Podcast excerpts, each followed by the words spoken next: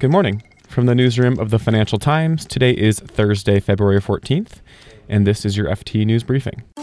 Today, top shareholders in Deutsche Bank demand deeper cuts to its U.S. investment bank arm.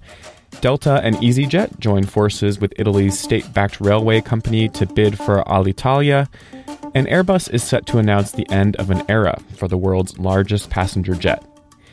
Then, the FT's Victor Mallet explains the flare intentions between the French and Japanese nationalists in the Renault and Nissan car alliance after Carlos Ghosn's arrest. I'm Eric Krupke, and here's the news you need to start your day. Several of Deutsche Bank's biggest shareholders are running out of patience with the lender's poor performance and tumbling share price. Now, four of the 10 biggest shareholders in the German bank have told the FT they want Chief Executive Christian Sewing to make deeper cuts to the bank's loss making U.S. investment bank unit. Deutsche's share price has fallen by a third in the 10 months since Mr. Sewing took over. Analysts are expecting another slide in the revenue of the investment banking arm this year. This will follow three years of revenue falls that have reduced its contribution by a third. Mr. Sewing made some cuts to the investment bank in April, but he appears to be resisting further cuts. The chief executive recently said he wanted to keep the investment bank on, quote, a broad footing. Big investors told the FT they see the need for tougher action. In the fourth quarter, the investment bank's return on tangible shareholder equity was negative 2.2%. That's a far cry from its medium term target of 10%. On Wednesday, airlines Delta and EasyJet confirmed they're joining forces with Italy's state backed railway company Ferrovie dello Stato. The group will explore a bid to take over the country's national carrier Alitalia. Alitalia has had problems in recent years. The airline has suffered large financial losses, and it was placed into administration in 2017 after a string of restructurings and investments. To secure a deal, Britain's EasyJet and American carrier Delta would need to convince the Italian government that they're the best partners to stabilize Alitalia. Italian news media reported that the country's right wing populist coalition government would be inclined to back a deal as long as Ferrovie dello Stato retained a majority stake. An Airbus is set to announce it will end production of the world's largest passenger jet, the A380, earlier than planned. The aircraft's main customer, Emirates, is preparing to significantly cut the size of its order. Representatives from both companies remained locked in talks on Wednesday night about the exact details of a decision. Emirates is discussing cutting its order of 53 A380s down to around 20. Instead, the airline would take a mixture of A350 and A330 jets, though the exact split still hasn't been decided.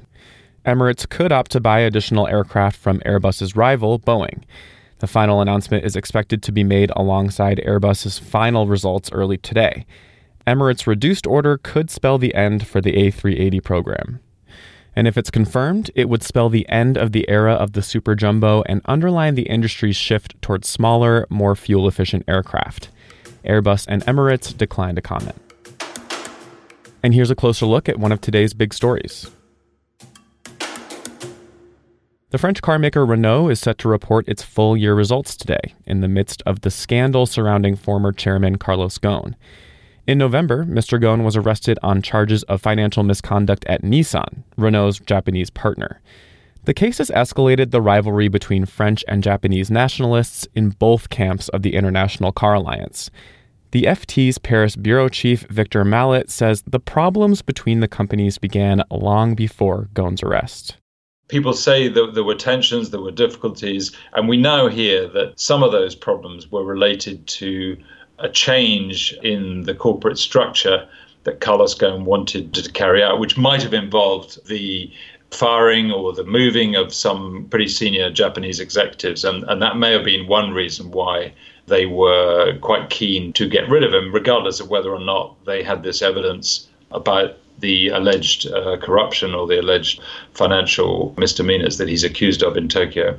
And obviously, these tensions on both sides have kind of bubbled up now. What are Nissan's main complaints against Renault?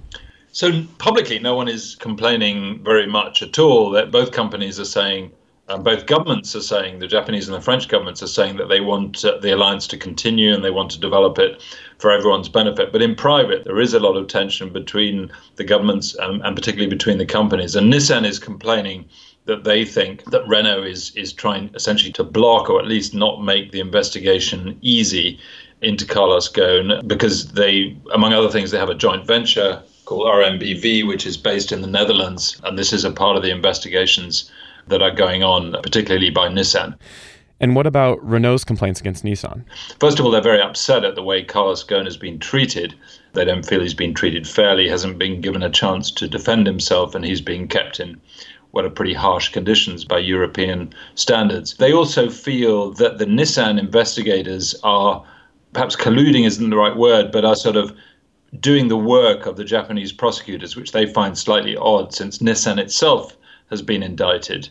And uh, they believe that there are probably people at Nissan who knew what was going on if anything criminal was going on. So, so there is this kind of tension over, essentially, over how the investigation is proceeding and how it goes from here. And what does all of this mean for the future of the alliance between the companies?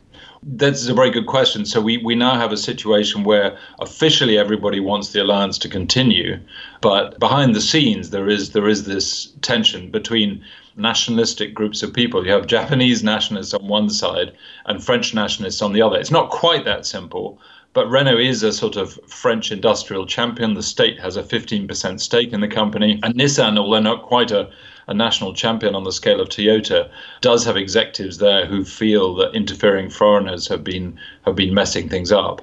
The challenge, I think, will be to get the two sides to work together again, as they have quite effectively in the past, and to sort of push the alliance forward because it does involve enormous cost savings having these three companies because Mitsubishi is the third company having these three companies working together does actually save them a lot of money and allow them to be much more profitable and effective, especially in sourcing uh, spare parts and so on.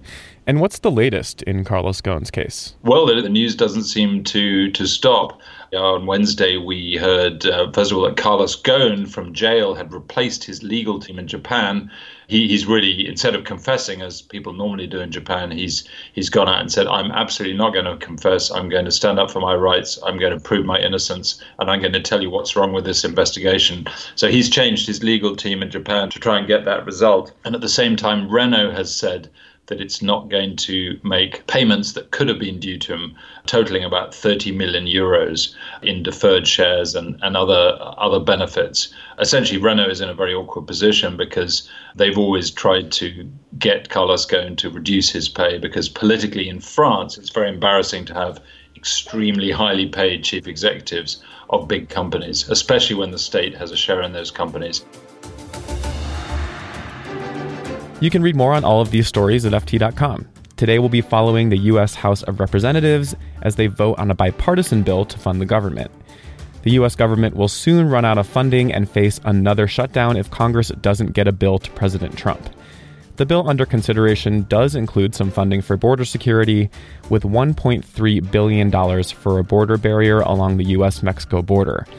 Also, today, the Coca Cola Company will report its earnings for the full year and final quarter of 2018.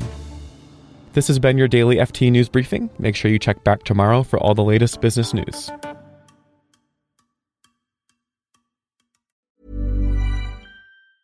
Hi, this is Matt and Sean from Two Black Guys with Good Credit. From a local business to a global corporation. Partnering with Bank of America gives your operation access to exclusive digital tools, award winning insights, and business solutions so powerful you'll make every move matter. Visit bankofamerica.com slash banking for business to learn more. What would you like the power to do? Bank of America, NA, copyright 2024. Step onto the legendary clay courts of Roland Garros, where the world's best players battle it out at the French Open for a chance to win a Grand Slam title. Tennis Channel Plus is your place to watch. Stream every court from your phone or smart TV live in HD. See the action unfold as legends fight for glory and new rivalries emerge. Daily live coverage begins Monday, May 20th, with match replays on demand so you never miss a moment. From the first serve to the final point, Roland Garros promises unforgettable moments and new chapters in tennis history. Stream now with Tennis Channel Plus to be there when it happens.